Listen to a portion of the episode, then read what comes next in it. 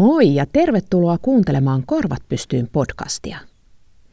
Tässä sarjassa käsittelemme koiran ja ihmisen yhteiselämää, koiran hankkimista ja pentuaikaa, sen terveyttä ja eri sairauksia.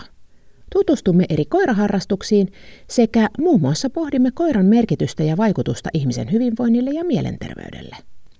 Tämän jakson on mahdollistanut Agria eläinvakuutus.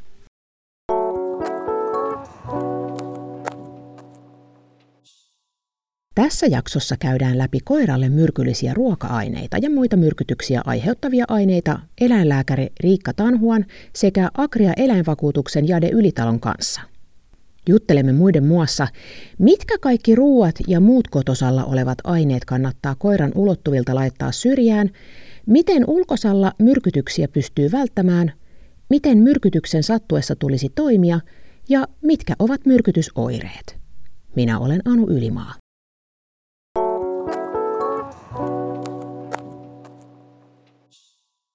Riikka Tanhua on Helsingin yliopistosta valmistunut eläinlääketieteen lisensiaatti. Mulla on kaksi koiraa. On tämmöinen vajaa 6-vuotias Nattu, Suomen Lapin koira, ja sitten tämä Pentu, reilu vuoden ikäinen uros.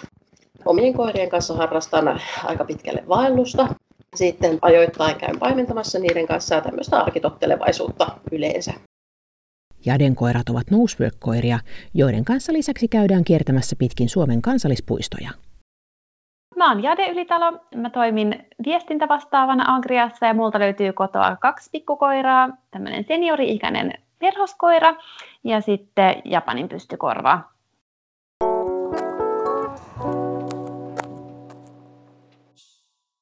Aloitetaanpa aiheen käsittely kodin katsauksella. Eli jos kotona ei vielä ole koiraa ja pentua vaikkapa odotetaan pian kotiutuvaksi tai vaikka vaan käymään, miten varmistaa asuintilat koiralle turvallisiksi, ettei heti samantien tarvitse lähteä eläinlääkäriin? Jade Ylitalo ja Riikka Tanhua. Ensin kannattaa luoda katse maahan, että onko jotain irtoesineitä paljon lattialla tai sitten just, että onko sähköjohtoja, että olisiko niitä mahdollista siirtää johonkin vähän koiran ulottumattomiin tai sittenhän on semmoisia, voi laittaa siihen semmoisen suojakotelon päälle, että koira ei pääse niitä pureskelemaan. Yksi on sitten myös huonekasvit. Tietyt on koiralle myrkyllisiä, että jos koira syö niitä lehtiä ja sitten sehän multakin saattaa kiinnostaa, että vaikka se ei ole myrkyllistä, niin siitä voi tulla vatsavaivoja, jos sitä maistelee paljon. Et kannattaa opetella siihen, ettei jättäisi lattialle hirveästi mitään ylimääräistä, että esimerkiksi omaa käsilaukkua tai mitään kauppakasseja liian pitkäksi aikaa, koska sitten sieltäkin voi löytyä esimerkiksi ksylitolivalmisteita tai ihmisille tarkoitettuja särkylääkkeitä, jotka voi sitten koiralle aiheuttaa myrkytysoireita. Et koiralle yleensä ei kannata antaa mitään ihmislapsille tarkoitettuja leluja, vaan niitä koiria varten olevia, joissa ei ole mitään irtoavia pieniä osia, koska sitten ihan lasten lelut niin saattaa olla, että ne ei ole tarpeeksi kestäviä, että ne saa rikki helpommin ja sitten sieltä nieltyä jonkun palasen tai sitten niillä voi olla nappisilmät, jotka irtoaa ja koira nielee sitten sen.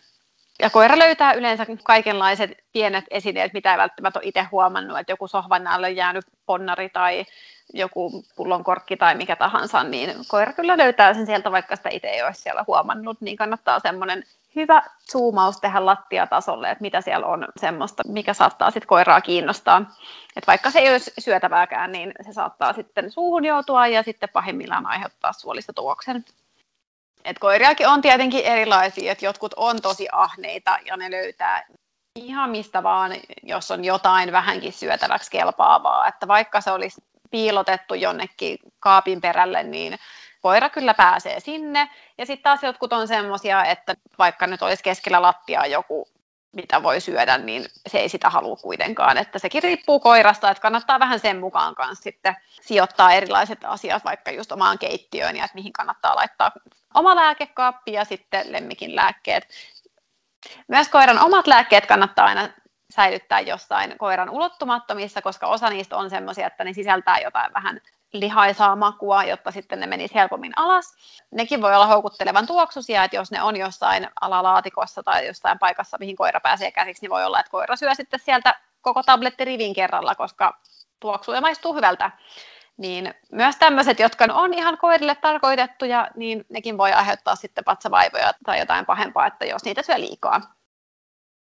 hyvä ohjenuora on siinä, että mitä et jätä pienen lapsen ulottuville, niin et jätä myöskään koiran ulottuville käytännössä. Eli kaikki huonekasvit on hyvät, jos ei ole varmuutta siitä, että onko myrkyllinen kasvi kyseessä, niin se on hyvä nostaa semmoiselle korkeudelle, että koira ei siihen pääse, tai vaihtoehtoisesti laittaa johonkin oven taakse, että koira ei sitten pääse varsinkaan silloin, kun koira on valvomatta. Kaikki lääkkeet on hyvä laittaa semmoiselle korkeudelle, että koira ei pääse siihen mieluummin. Jos on lukollinen lääkekaappi, niin se on aina parempi, mutta kun joka paikassa ei ole mahdollista, niin semmoinen järjestelmä, että koira ei pääse sitten myös yksin ollessaankaan sitten niihin lääkeaineisiin. Ja tämmöiset, mitkä ei välttämättä tule heti mieleen, esimerkiksi ksylitolipastillit, mitkä on hirvittävän suositeltavia ihmisille, niin nämä ksylitolipastillit on semmoisia, että ne voi aiheuttaa ihan akuutisti sitten koiralle kuolemaan johtavan tilanteen, niin nämä ksylitolipastillit on hyvä säilyttää semmoisessa paikassa, mihin ei lapset eikä koirat pääse, koska lapset voi vahingossa sitten antaa koirille niitä, että, ja siinä tosiaan tulee todella iso riski siihen, että kun koiran elimistö reagoi ksylitoliin sillä tavalla, että elimistö luulee, että siellä on sokeria, vaikka ei olekaan sokeria, ja sitten koira saa niin kuin siitä sokerin puutteesta johtuvan tilanteen, mikä voi johtaa pitkäaikaisena ja hoitamattomana kuolemaan käytännössä. Niin tämmöiset asiat on hyvä pistää, ja samoin hyvä muistaa, että avokado on myös myrkyllistä koiralle, niin myös nämä hedelmät on hyvä pitää semmoisessa, että koira nyt ei pääse sitten niihin käsiksi yksin ollessaan, tai että lapset ei anna vahingossa sitten koiralle niitä. Koiran myrkytyksiä voi ennaltaehkäistä tietenkin, että ei jätä mitään koiralle sopimattomia tuotteita koiran ulottuviin, eli erilaiset ruoka-aineet, jotka koirille ei sovellu, niin kuin esimerkiksi suklaa, sipulit ja tämmöiset, niin säilyttää ainakin ne aina koiran ulottumattomissa, että ei jätä johonkin matalalle tarjoulupöydälle tai mihinkään semmoisiin kaappeihin, mihin koira sitten helposti pääsee käsiksi. Jotkut koirathan on hyvin näppäriä, että saa jotain kaapin oviakin tai laatikoita itse vedettyä auki, että se kannattaa myös pitää mielessä, että koira kyllä pääsee helposti melkein minne tahansa käsiksi, jos vaan tahtoa löytyy. Ja ulkona tietysti kannattaa vähän katsoa, että mitä koira tekee ja syö. Et tietenkin kun pitää koiran kytkettynä, niin siinä on paljon paremmin kontrollia siihen, että koira ei lähde sit johonkin pusikkoon, mistä sit löytyy jotain sopimatonta, esimerkiksi tupakantumppeja, nuuskapusseja, niitä tulee aika paljon, niihin liittyviä myrkytyksiä. Koirahan ei yleensä itse tiedä, että jos joku aine ei ole sille hyväksi tai että voi aiheuttaa vatsavaivoja tai myrkytyksen. Eli siinä sitten on omistajalla vastuu olla tarkkana ja katsoa, että mitä se koira on tekemässä. Moni varmasti kyllä tuntee oman koiransa, että huomaa vähän semmoisen ilmeen, että nyt on jotkut vähän pahat mielessä. Niin siinä vaiheessa kannattaa jo reagoida ja sitten, että okei, mennään vähän toiseen suuntaan tai tuuppa tänne nyt lähemmäs, että ei mennä sinne yhtään haahuilemaan. Ja sitten yksi, mitä kannattaa tehdä, niin että jos on mahdollista, niin opettaa koiralle käsky, että jätä tai ei ota. Ja sitä voi harjoitella esimerkiksi tekemällä vaihtokauppoja. Että esimerkiksi mun oma koira tykkää syödä pupunpapanoita, jotka nyt ei ole myrkyllisiä sinänsä, mutta ei nyt ehkä sitä miellyttävintäkään ruokaa niille. Niin sitten mä oon opettanut sen siihen, että jos mä sanon, että jätä, niin sitten hän ei ota sitä pupunpapanaa. Tai jos se on mennyt suuhun, niin se sylitään ulos ja sitten hän saa niin kuin herkun siihen tilalle.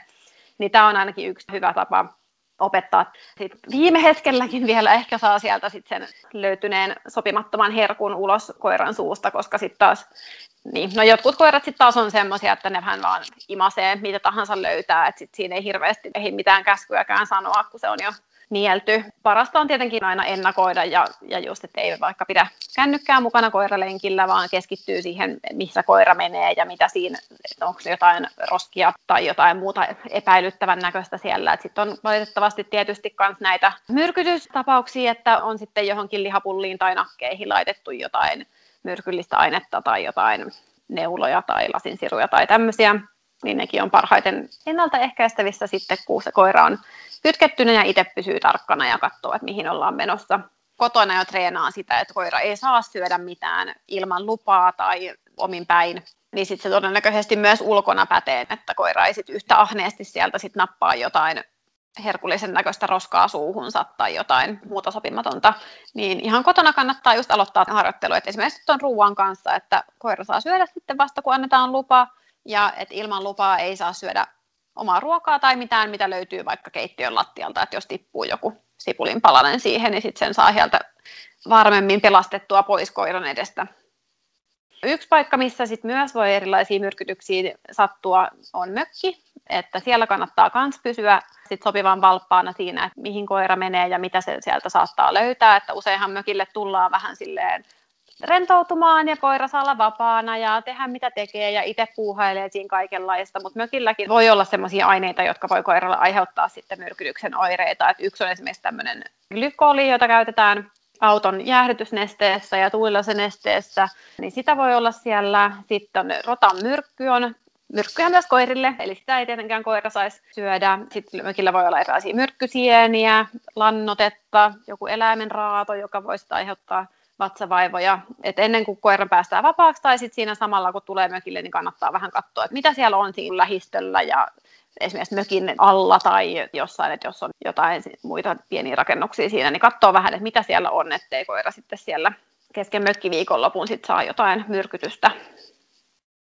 Paras keinohan välttää ulkona myrkytyksen on se, että koira on koko ajan kytkettynä, mikä ei käytännössä ihan aina ole, sitä ei ole mahdollista toteuttaa. Että toki, että jos koira katoaa näköpiiristä, niin se voi käydä syömässä jotain sillä välillä, kun sä et näe sitä ja sitten kun tulee takaisin ja alkaa tulla oireita, niin siinä on siis aina mahdollisuus, aina kun koira ei ole näköpiirissä tai sä et pysty seuraamaan, niin on mahdollista, että koira pääsee jotain syömään. Et koska koira on koira ja jos joku haisee mielenkiintoiselta, maistuu mielenkiintoiselta, niin sitten sitä maistetaan siinä sen verran, mitä nyt ikinä oman niin kuin koiran yksilöominaisuuteen kuuluu. Niin käytännössä ainoa tapa, millä sä pystyt sitä ehkäisemään, on pitää koira aina näkyvissä ulkoillessa. Ja tosiaan, että tietysti kaupunkiolosuhteissa on erilaiset riskit kuin mitä sitten maalla. Esimerkiksi jos rotamyrkkyriski, niin se on huomattavasti suurempi maalaisolosuhteissa kuin mitä se on kaupungissa. Toki kaupungissa on jonkun verran näitä syöttiloukkuja, mitkä, jos sattuu, että on kellarissa jotain hiirierottia, niin, mutta ne on yleensä semmoisia, että ne on merkitty hyvin. Niin ei kannata koiraa päästää semmoisiin epämääräisiin paikkoihin tutustumaan, koska siellä voi aina olla jotain.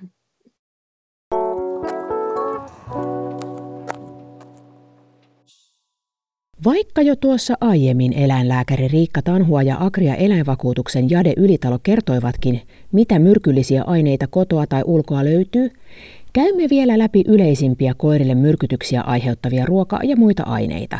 Ja miten toimia, jos koira on kaikista varotoimista huolimatta päässyt syömään sille vaarallista ruokaa tai muuta myrkkyä. Yleisimmät myrkytykset, mitä tulee, niin ne on ksylitoli, suklaa. Ja sitten tietyt nuo lääkeaineet, että yleensä ne on jotain ibuprofeenimyrkytyksiä, eli käytännössä buranaa, mitä on niin kuin yleisimmät, mitkä tulee. Tosiaan suklaamyrkyllisyys riippuu hyvin pitkälle siitä, että minkä vahvusta suklaata on kyseessä. Että jos on tummaa suklaata, niin siitä riittää pienempi määrä aiheuttamaan myrkytysoireita kuin esimerkiksi maitosuklaasta tai valkoisesta suklaasta. Myös täytyy huomioida, että kaakaajauhe on suklaan ohella niin se kaikista myrkyllisin, että koska kaakaajauhe on käytännössä konsentroitua kaakaota, niin siinä on suuremmat myrkytysvaikutukset kuin pelkässä suklaassa itsessään. Ja sitten on erilaiset huonekasvit myrkyllisiä, että suositeltavaa on katsoa yleensä, että jos on epävarma huonekasvin myrkyllisyydestä, niin ihan käytännössä tutkii Googlesta ennen kuin sen koiran hankkii, että onko tämä myrkyllinen ja sitten sitä kautta laittaa sen semmoiseen paikkaan, että jos ei halua kasvista luopua, niin laittaa sen semmoiseen paikkaan, että koira ei pääse siihen käsiksi. Sitten on myös rusinat on myrkyllisiä.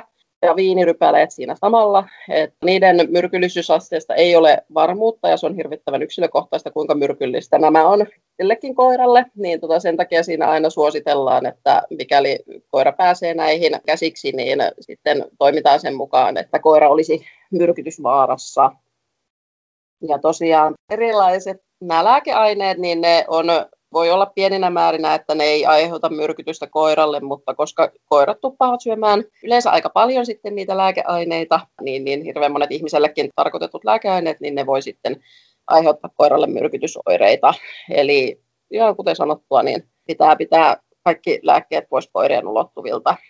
Ja semmoiset myös, mikä kannattaa muistaa esimerkiksi niin kuin ihmisillä, että jos sulla on jotain tämmöistä voidepohjaista lääkettä, mitä sivelee iholle, niin joistain voiteista, esimerkiksi estrogeenipohjaisista voiteista, voi tulla oireita koiralle. Ne ei välttämättä ole myrkyllisiä, mutta siitä voi aiheutua siis kliinisiä oireita sen estrogeenin vaikutuksesta.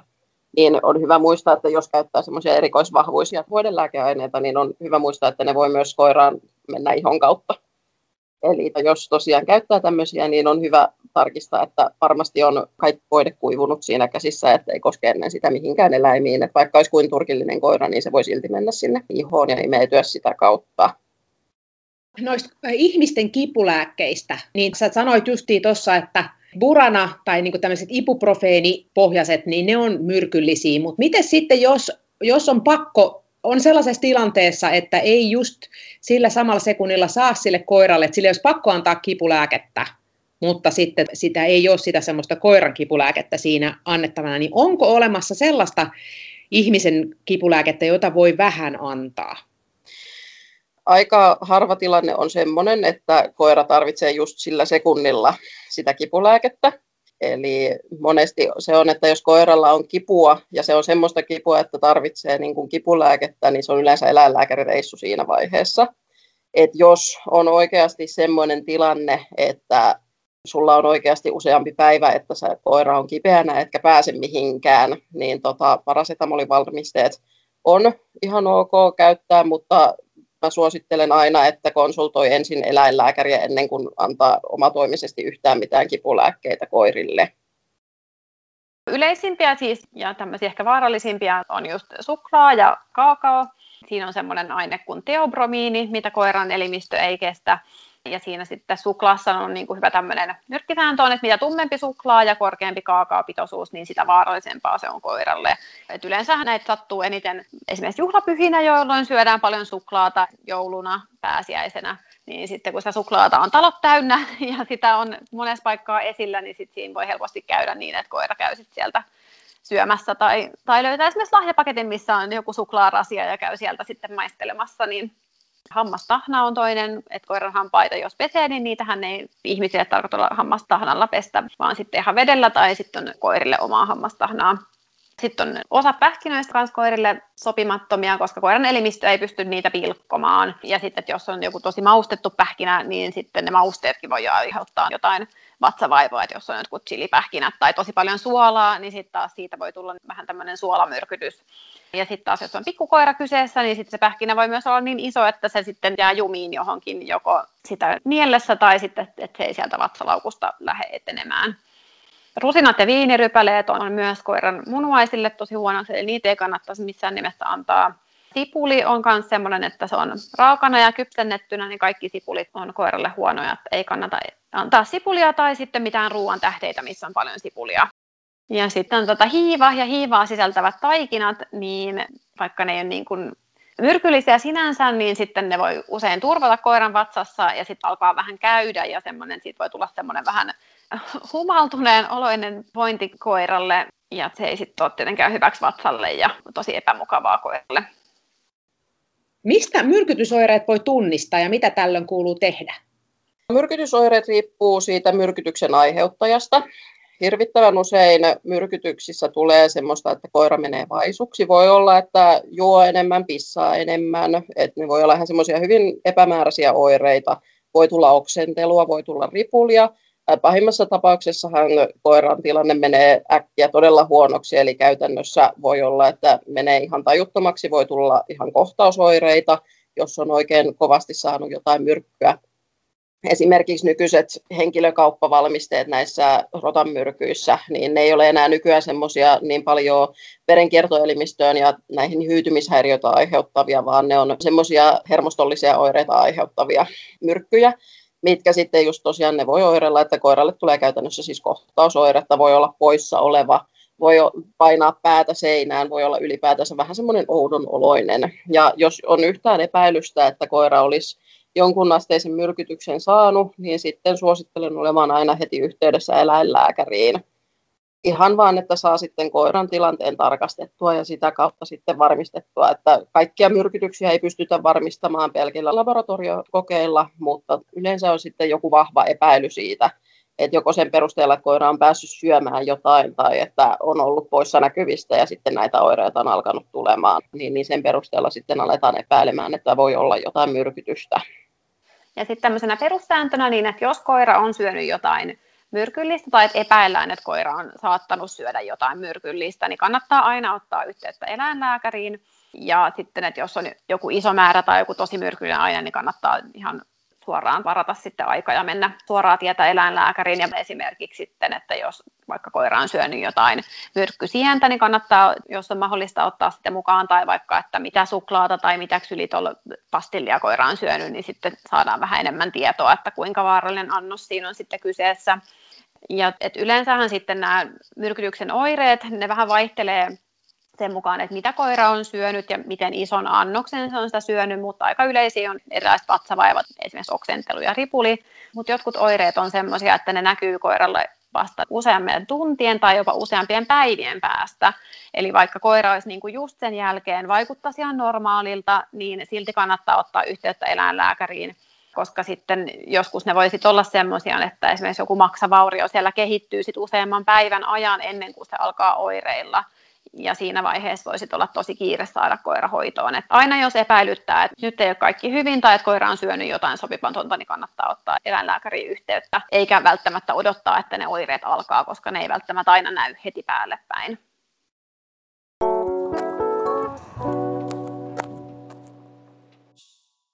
Eläinlääkäri Riikka Tanhua kertoo myrkytyksen kotihoidosta.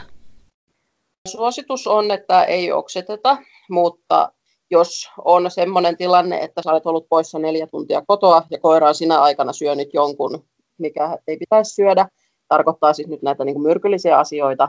Ja jos koira on edelleen oireeton ja sulla on useamman tunnin matka sinne eläinlääkärille, niin silloin voidaan käyttää vetopyroksidia oksetukseen, jos koiralla ei ole mitään oireita siitä vielä. Eli käytännössä, jos koiralla on yhtään siihen myrkytykseen viittavia oireita, niin silloin ei lähdetä oksettamaan, koska se oksettaminen voi pahentaa sitä tilannetta. Ja tosiaan suositeltavaa on, että siinä vaiheessa, kun se myrkytys on epäilynä, niin on yhteydessä eläinlääkäriin ja eläinlääkäri sitten antaa niitä ohjeita siinä vaiheessa, että miten toimia, kun tiedetään, mitä on syöty, miten paljon on syöty ja millaisesta aineesta on kyse. Et esimerkiksi jos kyseessä on joku tämmöinen emäksinen puhdistusaine, jos sitä lähdetään kotona oksettamaan, niin siinä voi tulla paljon isompi vaurio sille koiralle kuin se, että mennään suoraan sinne eläinlääkärille ja päästään esimerkiksi tyhjäämään sitä mahaa ihan patsahuhtelulla tai muuten antamaan ensiapua sitten siinä tilanteessa. Mutta tärkeintä, mitä niissä myrkytyksissä on, että pysyy itse rauhallisena, vaikka se tilanne on todennäköisesti aika kamala siinä vaiheessa, kun tämä on tajuttu tämä tilanne, niin pysyy itse rauhallisena ja toimii rauhallisesti, eli soittaa sille eläinlääkärille ja pitää koiran siinä tilanteessa rauhassa. Jos koiralla on jotain oireita, että oksentelee tai muuta, niin pyrkii pitämään koiran semmoisessa tilanteessa, että varsinkin jos on jotain, että on vähän poissa olevan oloinen, niin että koira ei sitten ainakaan horase sitä oksennusta henkitorvea ja sitä kautta saa siitä johtuen keuhkokuumetta. Et kun nämä on tämmöisiä riskitilanteita, mistä puhutaan, että siellä voi häiriintyä tämä hermostollinen toiminta, niin siinä vaiheessa tulee tämmöisiä riskejä, mistä puhutaan, niin se on ihan hyvä pitää sitten mielessä, että pidetään koiran tilanne mahdollisimman stabiilina, kunnes sinne eläinlääkärille päästään. Tietysti jos on tilanne, että esimerkiksi on iso koira syönyt vähän suklaata, niin niitä voi soittaa eläinlääkärille, mutta siinä vaiheessa todennäköisesti sanotaan, että se ei ole vielä semmoinen niin kuin myrkyllinen annos, että kun pienestä määrästä voi tulla vatsaoireita, että käytännössä oksennusta, ripulia, niin sitä hoidetaan sitten oireenmukaisella hoidolla näiden perusteella. Ja monet lääkeaineet ja tämmöiset myrkylliset aineet on semmoisia, minkä vuoksi kannattaa pitää lääkehiiltä kaapissa. Eli tosiaan, että kun soittaa sinne eläinlääkärille, kun on tieto tästä myrkytyksestä, niin eläinlääkäri voi sitten siinä vaiheessa antaa myös ohjeen, että syötetään lääkehiiltä ja katsotaan, että mihin tilanne menee. Että jos on tilanne sellainen, että on pieni määrä syönyt semmoista myrkyllistä ainetta, mutta että ei ole mitään oireita ja kyseessä on semmoinen aine, mikä imeytyy hyvin tämän lääkehiilen avulla, poistuu siis ulosteen mukana käytännössä, niin silloin voi olla, mennään kotihoidolla, mutta tässäkin tilanteessa suosittelen aina olen eläinlääkärin ensin yhteydessä. Sitten on vielä ötökät, eli kyykäärmeet ja pörriäiset. Riikka Tanhua. Nykyäänhän käärmeen puremissa ei suositella koirille kyytabletin antamista, ellei koiralla on niin voimakasta turvotusta, että se häiritsee hengitystä. Eli jos tosiaan kyy on päässyt esimerkiksi kaulan alueelle puremaan, niin se alkaa turpoamaan ja koiralla alkaa selkeästi olemaan hengitysvaikeutta, niin siinä vaiheessa voidaan antaa kyytabletti, mutta tässäkin tilanteessa suosittelen soittamaan ensin eläinlääkärille, että mikä niin kun on tilanne. Et Kyynpuremat on semmoisia, että niitä on eri asteisia ja eri myrkyllisyysastetta. Että tällä keväällä ne myrkytykset on yleensä joko ihan todella pahoja tai sitten ne on tämmöisiä kuivia puremia, mistä tulee käytännössä 2 neulapistosta siihen eläimeen. Ja tosiaan sen koiran voinnin mukaan lähdetään sitten sitä hoitamaan, että koira kannattaa, että kun on huomattu, että kyy on purru, niin koira kannattaa pitää levossa. Eli käytännössä hyvä, jos saisi kannettua autolle ja sitten sitä kautta eläinlääkäriin.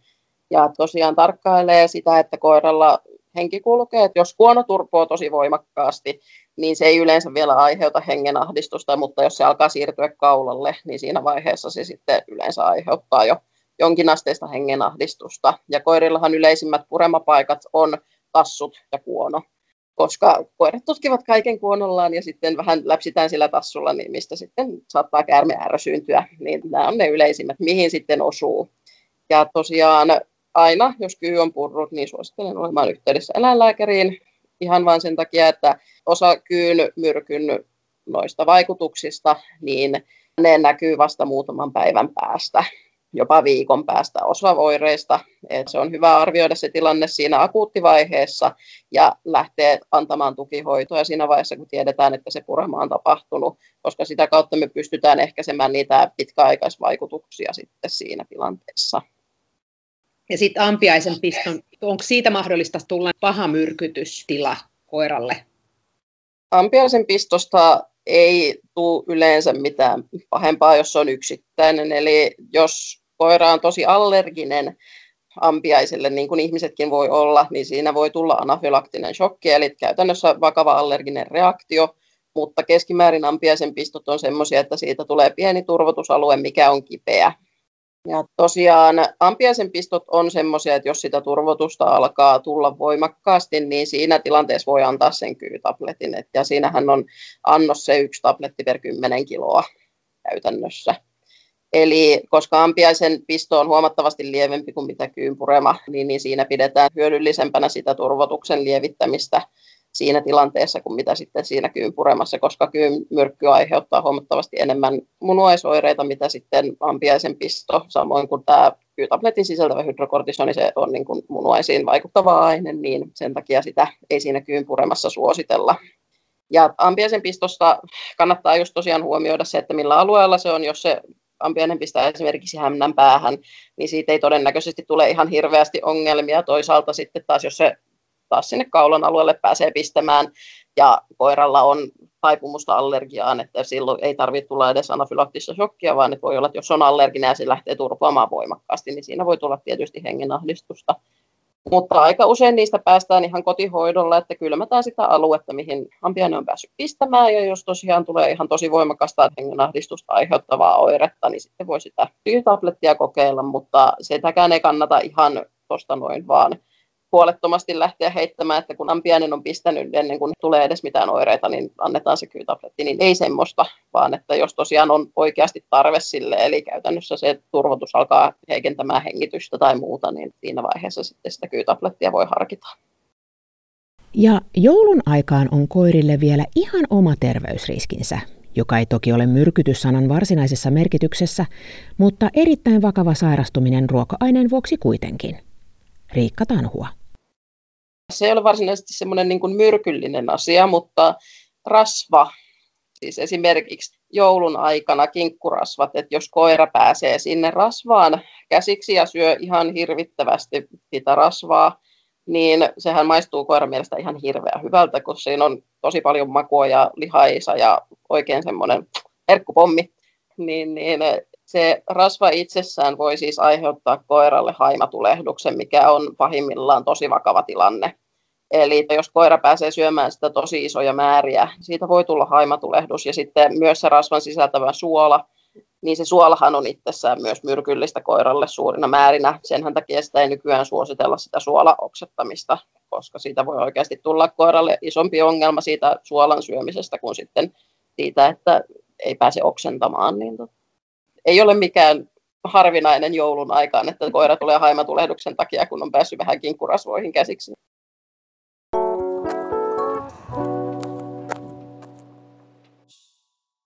Kerrataanpas taas. Monet ihmisten yleiset ruoka-aineet ovat koirille myrkyllisiä, enemmän tai vähemmän syötyinä. Myrkyllisiä ovat muun muassa suklaa ja kaakao, ksylitol, sipuli, avokaado, rypäleet ja rusinat, monet lääkkeet, osa kodin kasveista, styroksi, nikotiini ja rotanmyrkky.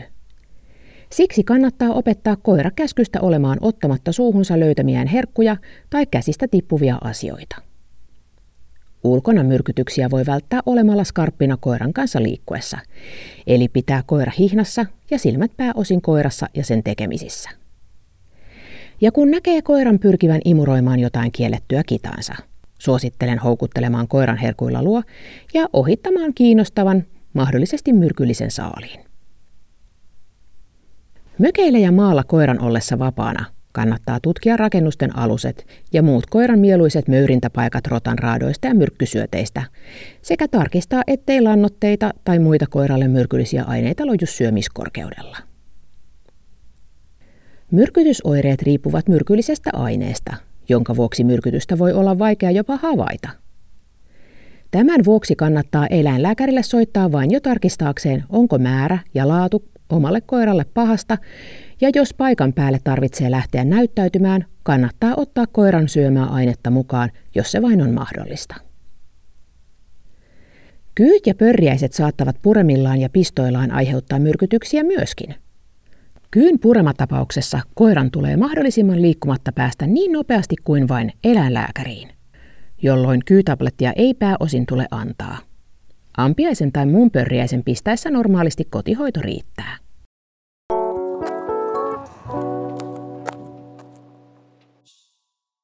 Ja jakson lopuksi Riikka ja Jade kertovat, minkälaisia koiria he olisivat, jos olisivat koiria. Mä luulen, että mä olisin Suomen Lapin koira, koska on vähän semmoista omaa itsenäisyyttä ja oman pään mukaan menoa, vaikka olisi ehkä opetettukin toisella tavalla, niin tulee vähän tehtyä aina tälleen omia päätöksiä sen suhteen, mitä pyydetään.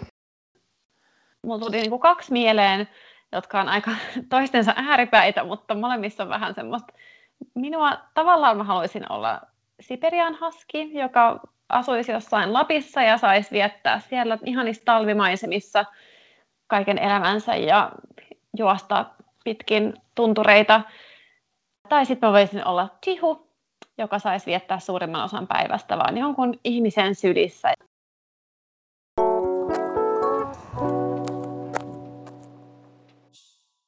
Tämä oli Korvat pystyyn -podcastin koiran myrkytyksiä käsittelevä jakso, jonka toivon herättelevän etenkin pennun omistajia muistamaan, miten tärkeää on opettaa heti ensipäivistä alkaen, ettei ihan kaikkea saa ottaa suuhun, ja käskystä tarvitsee herkuinkin herkkosylkäistä ulos suusta.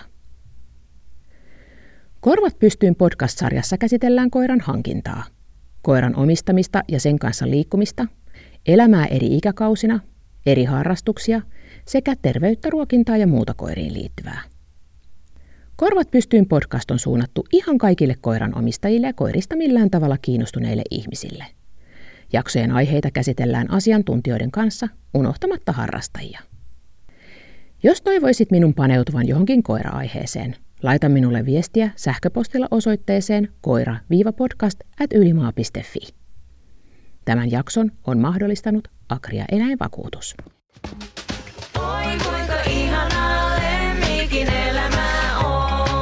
Agria eläinvakuutus. Lemmikit ovat ainutlaatuisia ja siksi jokainen niistä ansaitsee hyvän vakuutuksen.